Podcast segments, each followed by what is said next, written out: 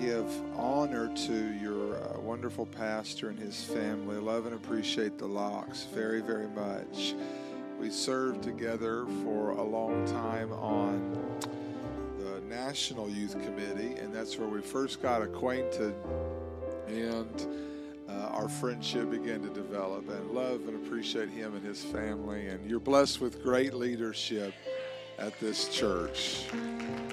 Amen.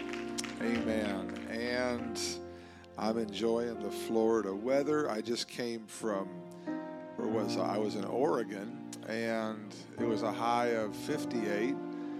And I got here, it was a high of whatever it was yesterday, 88, 90 something. But it was, I'm, I'm loving it. I'm loving it. And so um, you can tell the more, I, I need to sweat more because I need to lose more weight. But anyway, I do better in uh, more tropical climates. But anyway, uh, good to be here this morning, and I this is the the the, the teaching hour, so I guess I'll teach preach uh, for this first session, and I'll direct your attention to chapter 12 of the book of Second Corinthians.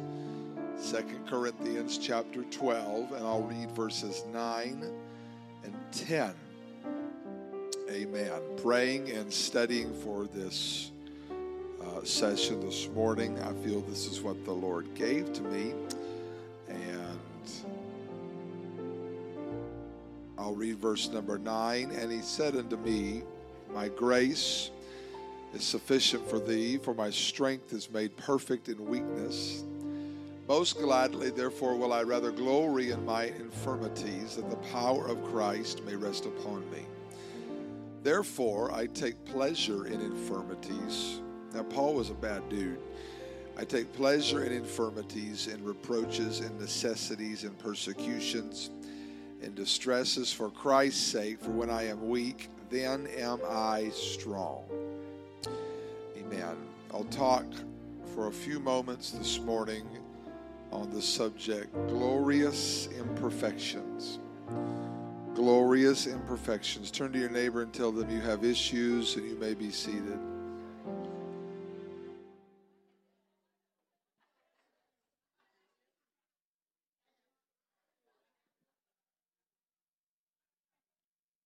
Some of you are way too happy just now.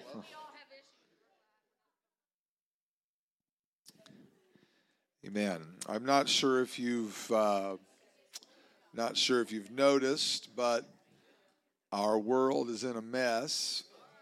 I don't know if that's necessarily a positive way to start out a message, but it's the truth.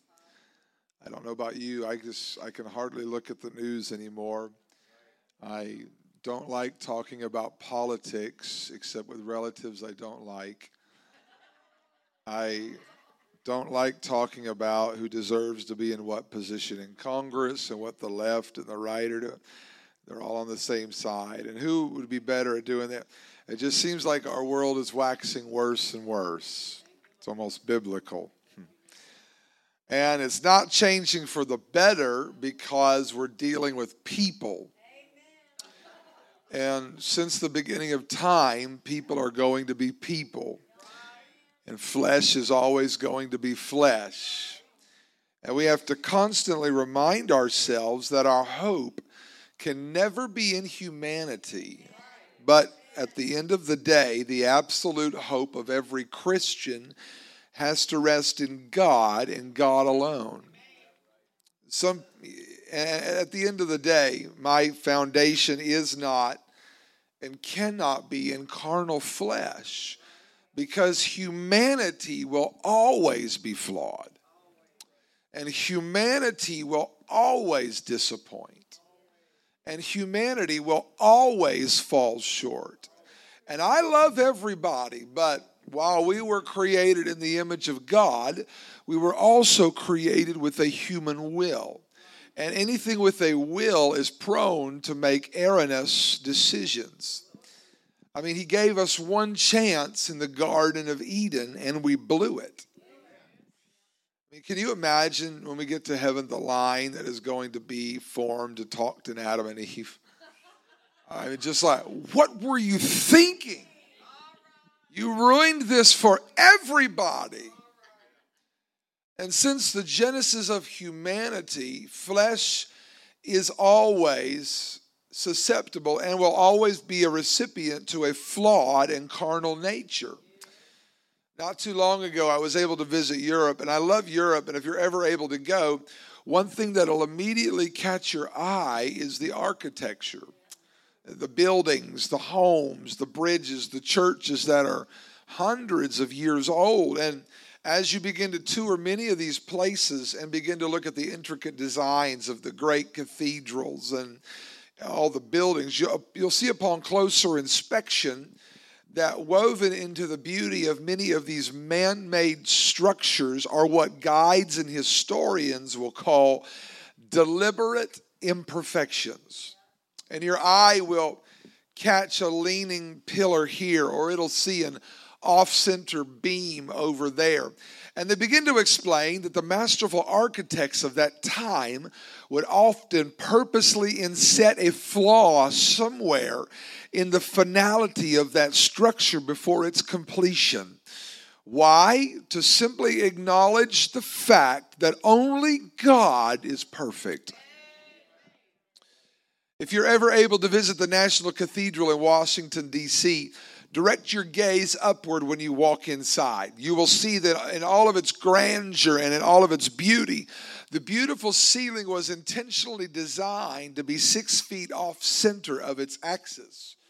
This, this purposeful asymmetry was included by its builders to signify the imperfections of humanity and once again remind everybody that only Jesus Christ is absolute.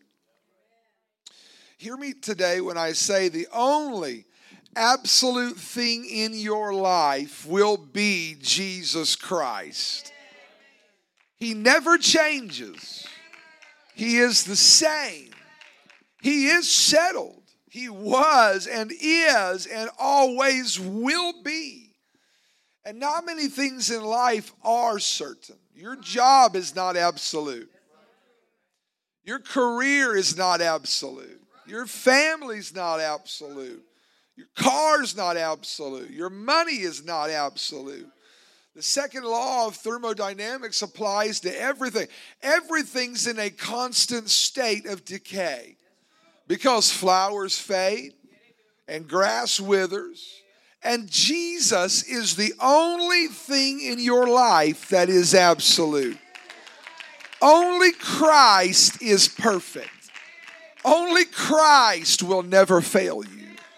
Only Christ is flawless. Only Christ is without blemish.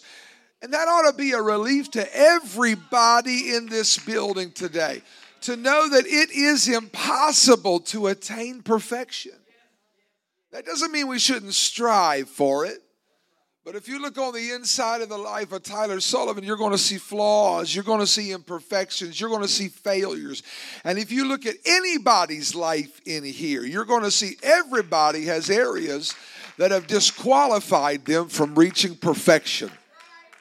Because we were born in sin and shapen in iniquity, and we have all sinned and fallen short of that glory.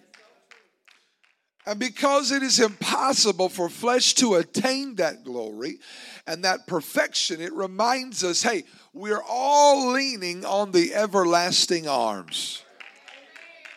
That old song, leaning, leaning, safe and secure from all alarm. Leaning, leaning. I'm leaning on the everlasting arms. Our lives were never meant to be lived in such a way, hear me, where we are spiritually independent. And I know we all love our independence in America. We love being free. We love being able to do what we want to do. We love the American dream. But spiritually, we were never designed to make this journey on our own because we can't. If that was the case, why would we need God? Why would I need God if I had no flaws?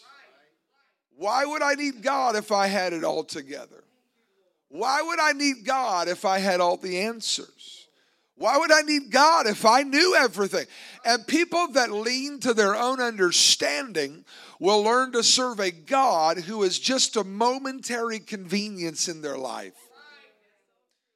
Uh, but, but he reminds us in John hey, listen, you got to be reminded I'm the vine and you're the branches. Jesus is the vine, we're just the branches. He's not he's not a source. He is the source. God said, "I'm your source, not man." I am your path. I am your life. I am your way. And the only way we are going to be able to continue to thrive is if we are connected to Him because our lives are dependent on Him.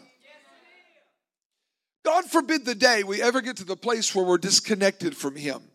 Because when we become disconnected from Him, we become disconnected from doctrine and we become like every other religious denomination out there. I'll say it again He is not a resource, He is the source.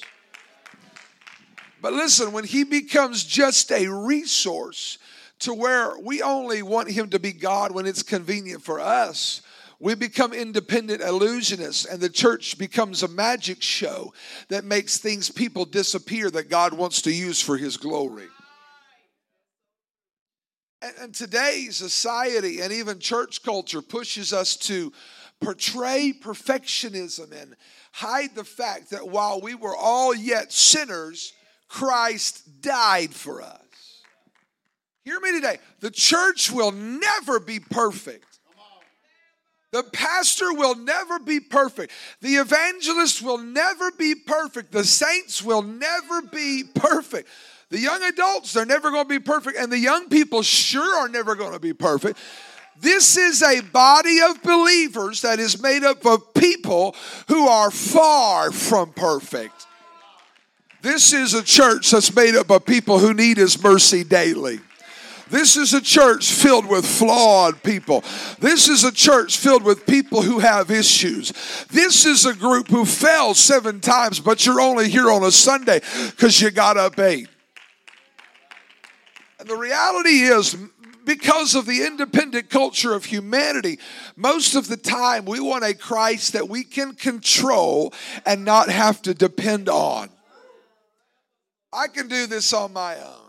I, I can just make this rash decision and everything's going to be fine.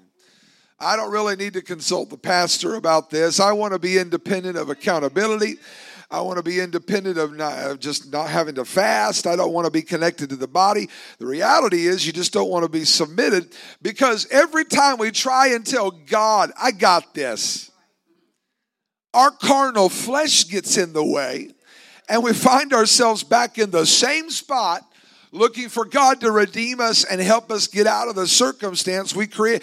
It's the same story time after time because we'd rather have a Jesus that we're independent of than dependent on. Hear me today. When Joseph and Nicodemus came to Pilate and began to beg for the body of Jesus after he'd been crucified, I want to ask the question wait a second, where were you before he was dead? Why didn't you want Jesus when he was living? Why didn't you go to Pilate and try to talk him down when Jesus was alive? Why didn't you say anything out loud before you couldn't control Jesus? Where were you before you couldn't shape the body of Jesus how you wanted to shape it? Where were you before you had a God you could make look how you wanted to make him look? A body you could prop up here and push over there. And most of the time, we don't want to beg for the body until it is a Christ that we can control and not have to depend on. Because if I don't have to depend on Him, He can't tell me what I should be doing. If I don't have to depend on Him, He can't speak into my life. If I don't have to depend on Him, I won't have to feel that twinge of conviction in my spirit. But you don't understand because of our humanity, our lives cannot be lived on our own. And every time we try it, we mess everything up and we realize wait a minute, I'm just flawed and I'm imperfect and I can't do this on my own. How many times in the wilderness did they forget about their dependence on God? And every time, every time, God had to come through again and again and again. Oh, you need food? Well, let me give you quail. Oh, you need food? Let me give you manna. Oh, you need water? Let me give you water from a rock. And every single time they'd see God do all these miracles, God would have to remind them all over again hey, you need me. You need me. But the reality is this if we do not need a perfect Savior, then that means I can be self sufficient. And if I'm self sufficient, then that means that nobody else can know that I have flaws. And if nobody knows that I have flaws, then that means that I'm going to have to step into the role of becoming my own Savior. And if I think I'm good enough to be my own Savior, I will have no problem crucifying others at the cost of my own salvation just to hide my imperfections. And we come into services like this on a Sunday morning and we worry about our pride and our image and pretend that everything's okay. And we come into our Sunday services trying to act like everything's fine because we don't want anybody else to know we don't have it all together and that inside we're really falling apart. And then we try and portray perfection. And that causes us to live in a reality where we don't need God and we miss out on what God has for us. We miss out on the healing. We miss out on the deliverance. We miss out on the virtue that's flowing all the time we're walking in wounded. And God just wants for somebody to be real today. God just wants somebody to wake up and realize hey, you need me. We all need Him. I'm not talking about excellence because I believe we can achieve excellence. I'm talking about going through life living like we don't need God's help. Pride is birthed in places where humanity wants to become independent of accountability.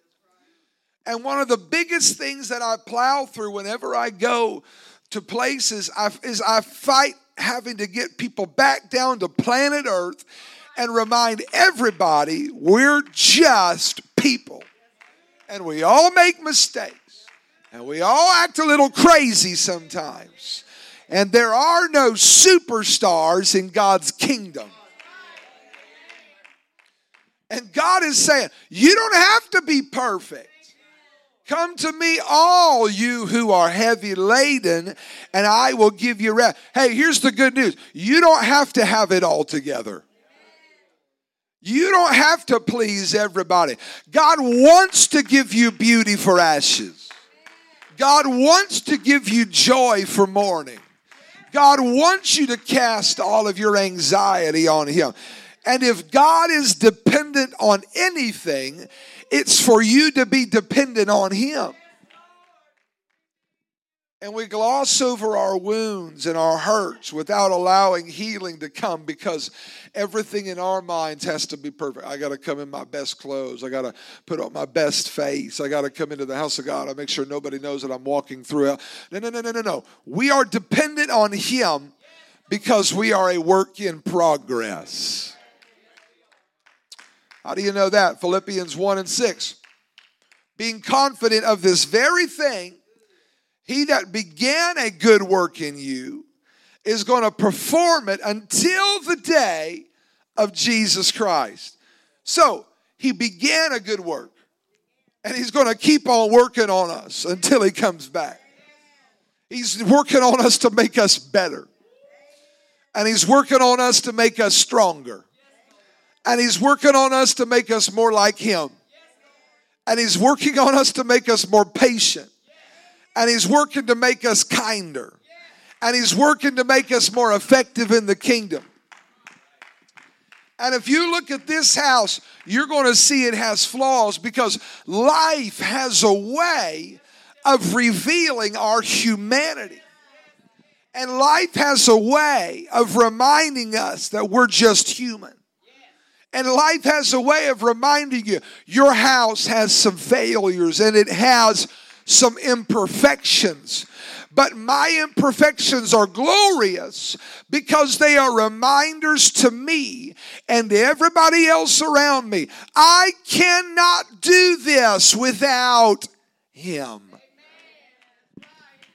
And thank God, He's constantly working on us.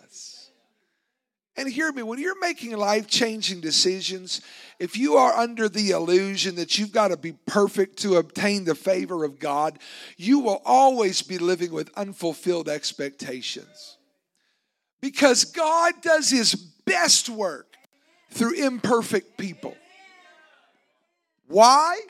Because that's all He's got to work with. And when you see the word perfect in the Bible, it's not referring to somebody without mistakes or without fault or without, without faith, but it's referring to the integrity and the sincerity and the consistency of that person. When you read that Job was perfect in all of his ways, that word perfect does not mean Job was without flaws. It just meant that he strove to be the best that he could be in his integrity and his sincerity and his consistency. And there is not one person in this room today who has it all together. There are people sitting in here today with questions. There are saints sitting in here today who you have fallen and you're still in the process of getting back up. There are people here wondering, how in the world am I going to get out of this mess that I made? Nobody else. I made this mess. Let me, let me just make a statement and give some of you some relief today. The reality is, you will never have it all together. Because the moment you do will be the moment when God puts another mountain in front of you that shows you wait a minute, I'm just putting this in your life to develop you. The Bible says we live faith to faith, glory to glory, and the moment you think you've got it all together and you don't need God is going to be the moment that God puts another mountain in front of you that reminds you no, no, no, no, no, no, no, you need me. Oh, you think you can do this by yourself? Wait till I put this in your life and you're going to be reminded all over again, you need me. Oh, you think you got it all together? Let me put something else. Let me put a doctor's report. Let me put a job situation. Let me put a house. And he's going to make you be reminded wait a minute, you need me. You can't do this by yourself. You're leaning on my wisdom. Brother Ron Mullings, one of my favorite preachers, makes a statement and says, People are pitiful, and we're all people. And thank God we don't have it all together. Because if we did, God would become just a token. And why would we need Him? If our lives can testify to one thing, it should be to the fact we were not able to redeem ourselves. It took somebody who was perfect. It took a spotless lamb. It took somebody who walked among sin but never sinned. It took somebody who was tempted but never yielded.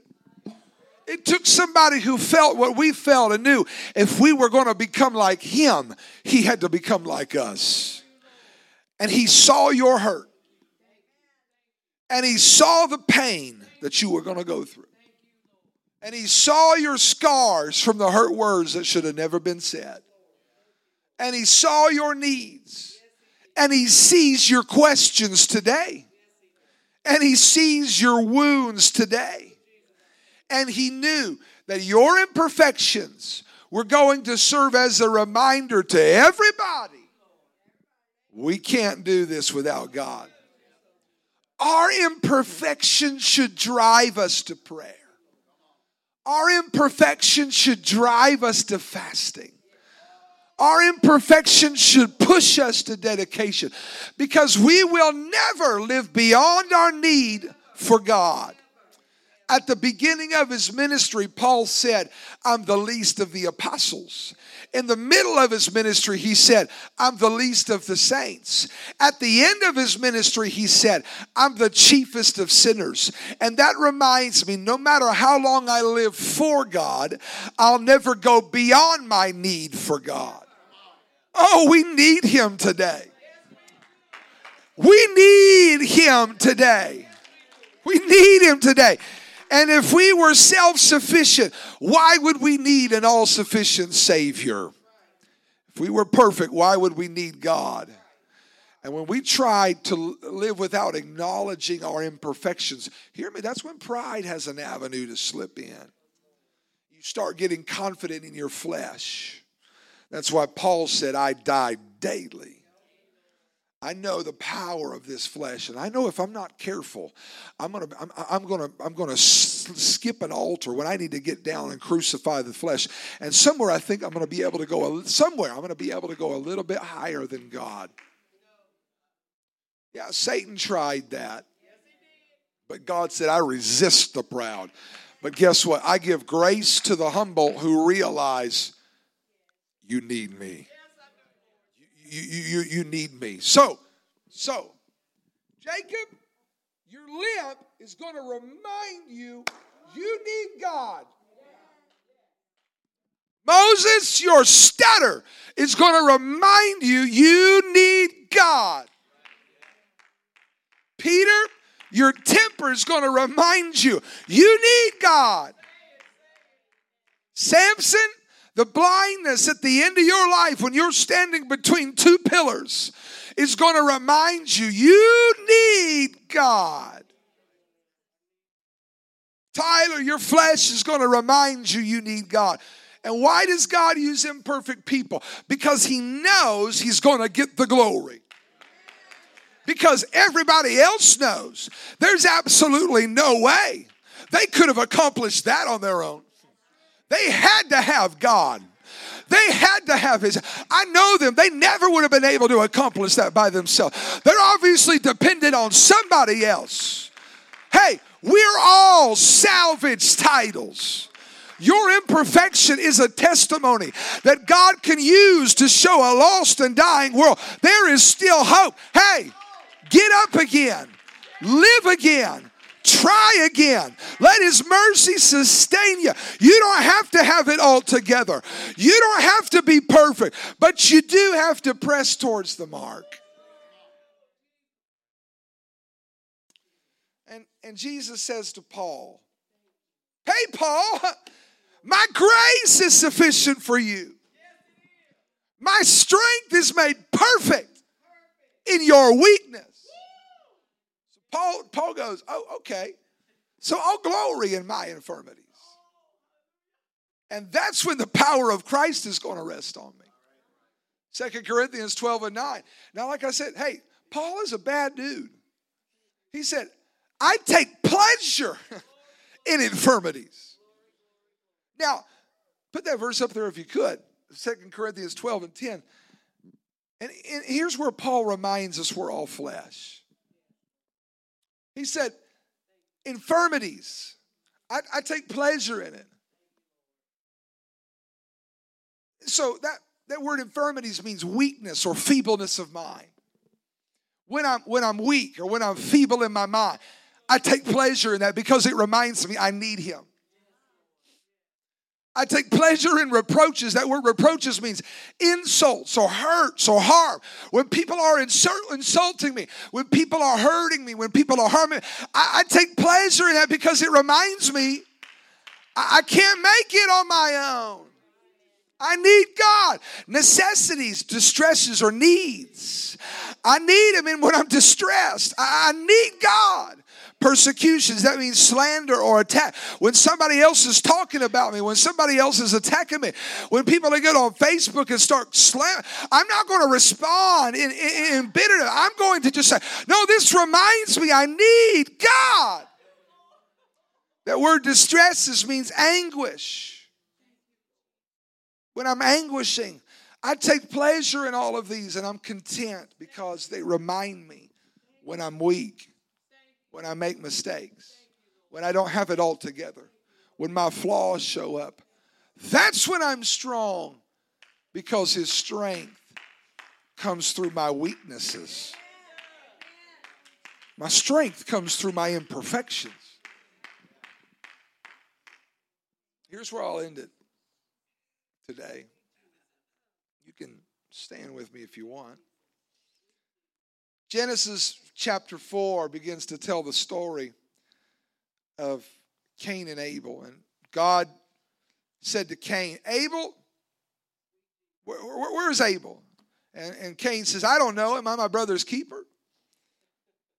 He said, what, what have you done, Cain? The voice of Abel's blood is crying to me from the ground. And now, Cain, you're cursed. You've killed Abel. Cain, when you till the ground, it's not going to yield anything. You're not going to be able to grow from the ground anymore. And Cain said, Lord, my punishment is greater than I can bear. Cain, you're going to be a fugitive. You're going to be a vagabond in the earth. And Cain said, God, I can't bear this. You've driven me away. And anybody that finds me is going to slay me because of what you've done to me, God. And the Lord said unto him, No, no, no, no, no, no. Listen, Cain. Anybody that tries to slay you, vengeance shall be taken out on him sevenfold. And 4 and 15, the Lord put a mark on Cain. And if anybody saw this mark on him, you're going to know okay, wait a minute. Wait a minute. I can't touch him. I'm not allowed to mess with Cain. After everything he's done, God marks him. And now Cain is set apart because of this imperfection. We don't know what the mark was. We don't know what it was on it. But everybody knew wait a minute, Cain is set apart. Cain is still loved by God.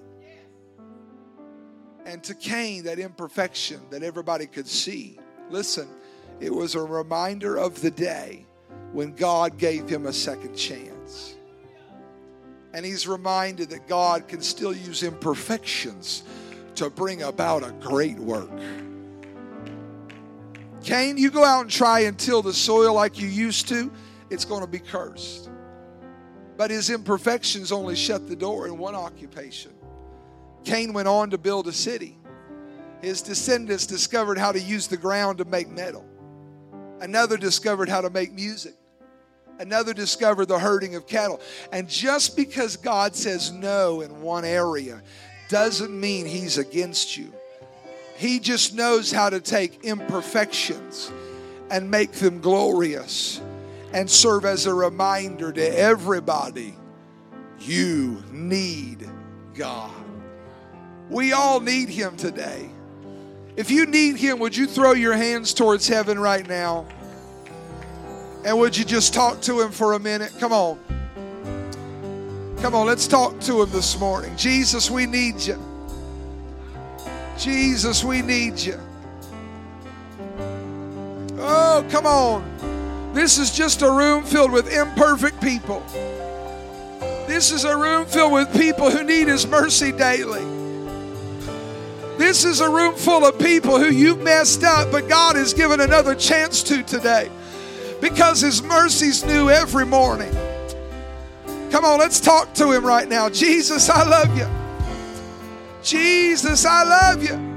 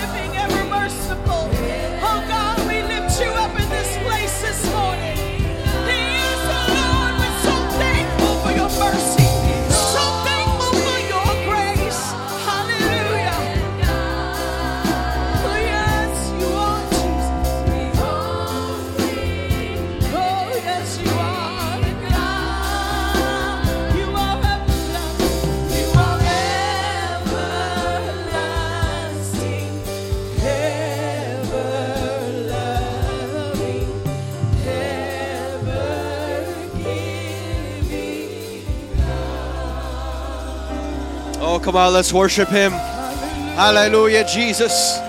Lord, how we need you, Jesus, today, Lord, and every day, God. We can't make it without you. Thank you for your grace and mercy. Thank you for giving us another chance, another opportunity, Lord. Hallelujah, Jesus. Hallelujah, hallelujah. Amen. Amen. What a word. Thank you, Brother Sullivan, for that reminder how we can't do it without him. Amen. And and what prayer is is also a reminder that how we need him, right?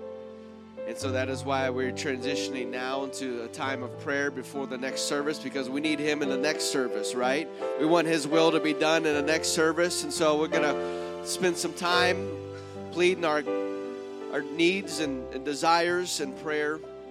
Amen. And so we're going to do that. Let's begin to transition into prayer and we'll see you uh, 11 o'clock for worship. God bless you all.